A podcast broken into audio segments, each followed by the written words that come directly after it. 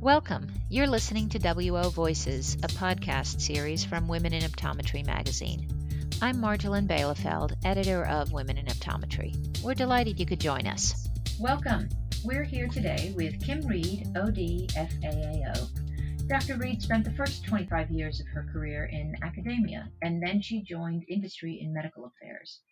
Currently, she's the Senior Medical Director in Clinical Development at Regeneron and she's currently leading the phase 2 and phase 3 clinical trials in wet AMD and diabetic macular edema. Dr. Reed, thank you so much for being here and for sharing your career pathway and how uh, that that jump into into industry worked for you. Thank you. It's a pleasure to be here. So you went into academia right after college? I did. I had uh, big plans of, you know, joining a private practice and making millions and millions of dollars, you know, right on graduation. And then I interviewed for, uh, you know, a residency and I took a residency position at a teaching institution at the Illinois College of Optometry. And I really just fell in love with the environment. So you know, right away the plans of millions and millions of dollars went out the window because, you know, academics is, you know, is is its own reward in many instances. And I just really loved the environment. I loved the people. I loved the patients. And so that seemed like, you know, the right pivot for me at the time. And then I left Illinois after a few years and went to the relatively newer college in Fort Lauderdale, Nova Southeastern, and really continued my academic growth uh, in my career there. Wonderful. And then how did it? How did this uh, transition to to industry occur? I know that there's a, a lot of listeners who wonder, you know, how to sort of expand their their own profile and and be more involved in in industry. And you went all the way in. Yeah, yeah. Um, I, I have to say that it was I guess a happy accident. I don't really know how else to to um, to describe it. If I were starting out again, I think I would take you know more deliberate steps towards this this pathway. But as it turned out, you know, as I was developing my academic career, you know, the the older you get and the more experience you get, you you kind of branch out a little bit. So for me, it, I was branching out into doing external continuing education. So little local lectures here with, you know, 30 people. And, you know, eventually I'm, you know, fortunate enough to be invited to speak at the academy and larger meetings. And through those experiences, you just naturally meet people in industry because industry, like it or not, is where the money is.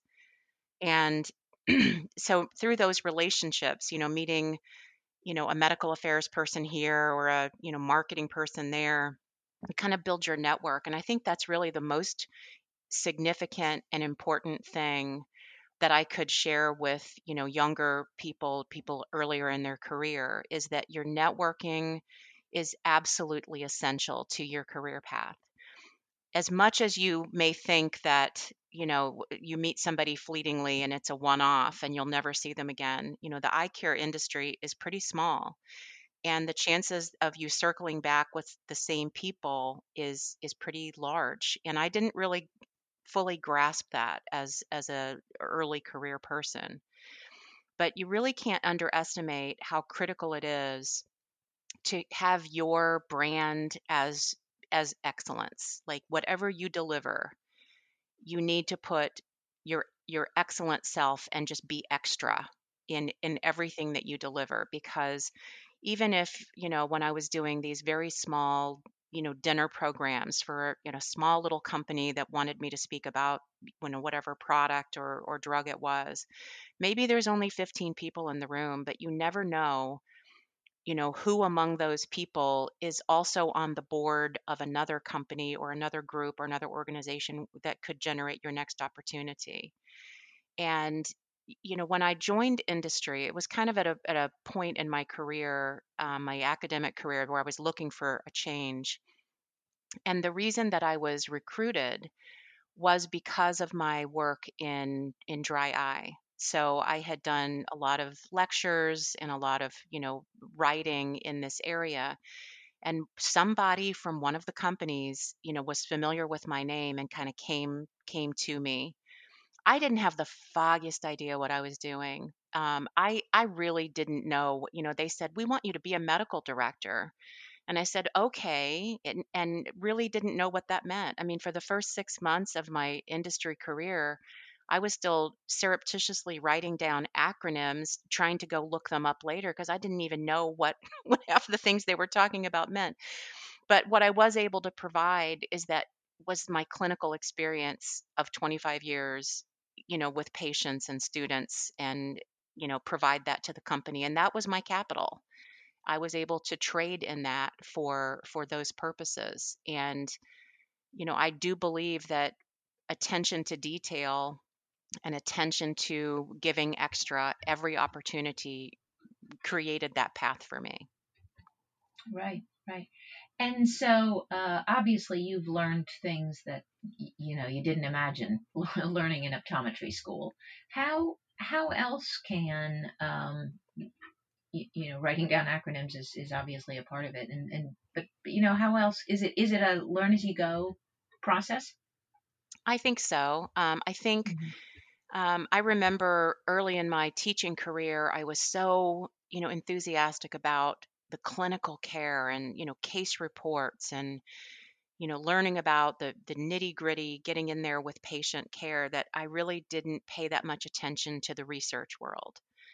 Um, going to ARVO was not something i would ever have really wanted to do or thought was important in my teaching career and i wish that i had paid more attention to it because now i'm running fda trials and i had to go back and relearn statistics from you know years ago and i basically had to go back and kind of relearn how to approach reading a literature you know a, a, clinical study paper. You know i had to kind of go back and fill in those gaps that i had not paid that much attention to. And so i'm uh, you know i'm grateful for the opportunity to to be in this space now. But that's certainly something i would encourage i would encourage all of the faculty out there that may be listening to not underestimate the value of using literature and clinical trials and papers in you know your educational efforts to students. I know that was a big gap for for our students. So that's something i would say don't lose that. And that keeps us in the world of science. That keeps us true to you know increasing our knowledge base and expanding what we do rather than just kind of rehashing what we've always done. So I think that's that's something I, I feel pretty passionately about. That's great. And and where else do you see that the the the profession or industry itself or academics could help um, you know students and and ODs who are interested in in kind of making this transition? It, that's a hard question because of course academia has to focus on you know developing clinicians. But uh, in in concert with that, is there is there more that can be done, or is this really an individual initiative? Well, I, I think there's that's a multifaceted um, question. I think the, the first thing in terms of people, you know, students or you know existing practitioners, faculty that have interest in industry, there are a lot of opportunities to integrate and learn and meet and greet. You know, don't pass up an opportunity to go to a sponsored dinner and meet the people who are putting that on. You know, talk to people about how did you get involved in being a speaker. Um, you know, those types of things. I, you know, if if people are interested in kind of making the leap, either for you know both feet in the deep end like I did, or even on a part time basis, networking with people is the most critical way. And I have to tell you, it's it's like it's like almost every other thing. Um, recognition begets more recognition. And when you are, you know, I, I remember I wrote a little, I don't even know what it was, a web page or a little some sort of infographic. It was very minor and not very in, you know, in depth. But I did my very best on it and I worked with someone and I had no idea how important this person was to to industry. She was a consultant for many companies. And as a result of that little thousand word piece that I did, um, I, I, the doors open to me for four or five other companies because she said this person is quality and pays attention to detail, and I think she'd be a good person for this advisory board. And that was my my first advisory board in industry ended up being with the company that I ended up taking a job with about 15 years later.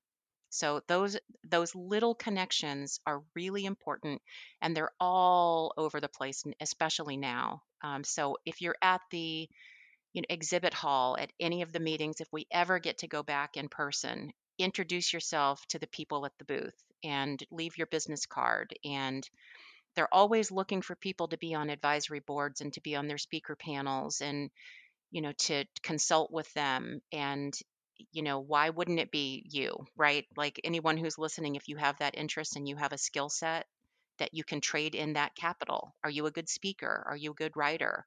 Do you have a lot of relationships with people you know in different settings in optometry and ophthalmology across the country? Do you have you know a foreign language skill? Do you have international connections those things are capital that you can trade and and companies are looking for for those skills. So that's that's the first piece. I think the second piece about what we can do as a profession for our younger newer people in education um, this is the same drum i've been beating since the day i graduated and we must continue to elevate our standards as a profession. We we cannot drop the standards. We cannot continue in academics to continue to allow things to sag. Um, I don't want to get too political, but we, we can't keep allowing retests and readmissions and second chances and fourth chances because the gap between optometry and the other medical professions, podiatry, chiropractic, dentistry, medicine, the gap is becoming larger. And I can see that now kind of taking a step out of it and looking at it from an, an external perspective.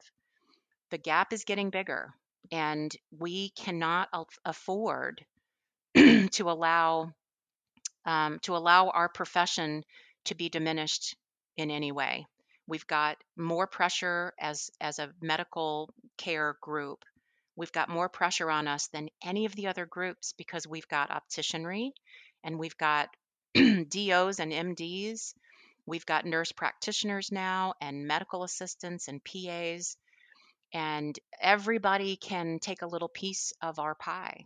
And the only way that we're going to be able to protect, you know, our profession as it is, is to continue to move it forward. And this is part of that don't lose sight of the science faculty. Um, students hold yourselves to a higher standard. Don't you know don't take the easy way out. Like this this is worth fighting for. And we it's basically not something that we can rest on our laurels any any longer in today's climate. So what's interesting there is is the fact that we've got uh, we as a as a industry, I guess, have an optometrist here in um, taking a lead in these uh, clinical trials for for AMD and diabetic macular edema. Um, right. That's important. Uh, yes, I, I think it is, and and one of the things that I would love to be able to help um, support is having, excuse me, more optometrists involved in conducting clinical trials. Now, mm-hmm. unfortunately or fortunately, you know, where I am, these are intravitreal injectable medications. So, you know, this is not something that optometry could be involved in, but there are so many industry trials with topical medications. Why wouldn't optometry be doing those trials? Why shouldn't we be doing twice as many? Because there are twice as many optometrists as ophthalmologists in the United States. So, why shouldn't we have a bigger share of that um, that piece of eye care. And I think part of it is, again, recognition begets recognition. If you've done one thing once, then now you're an expert. and so you can have a seat at that expert table. But you got to get your foot in the door. And I think that, you know, I call on any of my other industry colleagues. There's a lot of us out there working in some means. I, you know, I call upon us to get together and work on a workshop or a learning experience, you know, some sort of experiential training for optometrists that might want to become more involved in clinical trial participation. I think this is this is a really important thing for us and not only do you get to do clinical trials when that happens but you know obviously the results need to be published so now you know that that gets you back into the scientific literature and it puts you on the podium to present the results at scientific congresses. Until we can match our colleagues in ophthalmology in in this arena it's it's it's we're going to continue to be considered in a different light. Because if you're not creating new knowledge you're not you know you're not you don't have a seat at that table. And i i i would call on anybody who feels passionately about this reach out and let's come up with a way to help colleagues that are interested in this to to sort of elbow elbow their way in uh, there are plenty of pathways. There's, you know, investigator initiated studies. There's all kinds of ways we can kind of break through. And that's really interesting because when you look at the, the sort of the workforce demographics, the, the, the number of optometrists is, is increasing and is expected to increase over the next decade, while the number of ophthalmologists, those who are doing the injections and other things, are uh, is staying flat. Right. So when you mentioned other portions of the of the healthcare profession kind of moving into the um, eye care area, that's that's happening because there's a need for these services. That's um, exactly right. And, and, if if optometry doesn't claim them, um, and I think most people would argue that this is firmly in optometry's wheelhouse to to, to claim many of these services. Um, what's what's going to happen?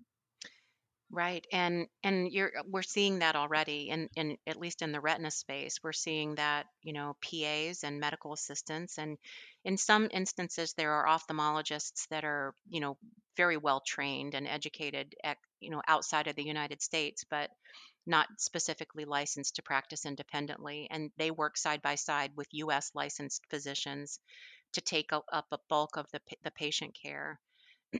but you know, having whether or not optometrists are involved in intravitreal injections themselves is really beside the point. Why wouldn't we be involved in evaluating the patients whether or not they need an injection? Why wouldn't we be involved in the follow up and management uh, and care of those patients outside of the needle, so to speak? Um, and and those are the the questions that um, that only we can answer as a profession coming together you know having critically important conversations about the direction that that the profession is taking. That's really interesting. That's uh, and it's a little bit discouraging to hear but it, it sounds like there's promise in here too I think there is promise. I think you know there's eh, there's there's no no doors have been slammed shut. It's it's a matter mm-hmm. of being aware, you know, of the potential risk and eh, you know and stepping up stepping up to it. I know there's a lot of my colleagues. I you know I'm I'm old enough that I've got hundreds and hundreds of former students out there and i know so mm-hmm. many mm-hmm. of them are eh, equally passionate about this and mm-hmm. um, we just we, we just need the means to come together to uh, to talk about it and take steps. And what does that mean? I I can I can envision uh, you know it maybe at one of the major conferences, maybe outside of it, having a group of people that share the interest and the passion to come together and have the difficult conversations and to develop some brainstorm some ideas about how do we get more optometrists involved in trials how do we get more optometrists involved in podium and publications? Um, you know, where where can we infiltrate? I don't want to make it sound like it's a you know like a, a, mission, but how can we infiltrate the world? You know, as it is shifting we we know all the demographics to your point about eh, you know aging populations you know, obesity trends, which goes along with diabetes and diabetic retinopathy and all the things that go along with it. We should be right there at the forefront of the care for these patients. And, you know, meeting together with people that share the passion um, you know, come together without the influence of industry. And I say that as an industry rep, but come together without the influence of, you know, who's paying for the meeting or any of those things that can sideline you and really have the difficult conversations. Come up with what we think as a profession is the right way to go and, and the right interventions, and then turn externally for the support that's needed to do that. Right, right. That's really interesting. It's a, a lot to think about, and it, it sounds like this should be or could be um, part of the focus of of anyone's practice. I mean, being involved in in um, understanding the literature, certainly understanding the developments, uh, making those networks, and even being involved in in clinical trials in, in some way is is potentially um, within reach. I ab- absolutely think so. And there are some of our colleagues that are already very much involved um, in, you know, for example, contact lens research. I know several right. people that, you know, have a, it's a big part of their income generation and their practice.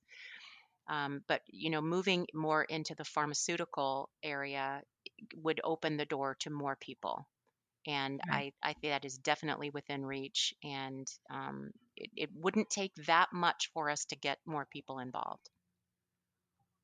That's amazing. Well that's that's that's the encouraging news here and it's sort of the, the two sides of the coin right? It's here's here's the opportunity to get involved and there's consequences if it doesn't happen yes i i, I think so Dr. Reed, thank you so much for your for your insights and your uh, motivation here. I hope for some people to say, you know what, this is something I, I want to start doing more of.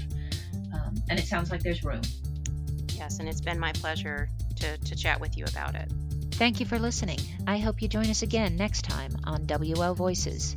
If you'd like to be part of our podcast series, please contact us. You can email us at wovoicesonline at gmail.com or via our website, womeninoptometry.com, on Facebook at WO Magazine, or through Twitter or Instagram at WomenODs. See you next time.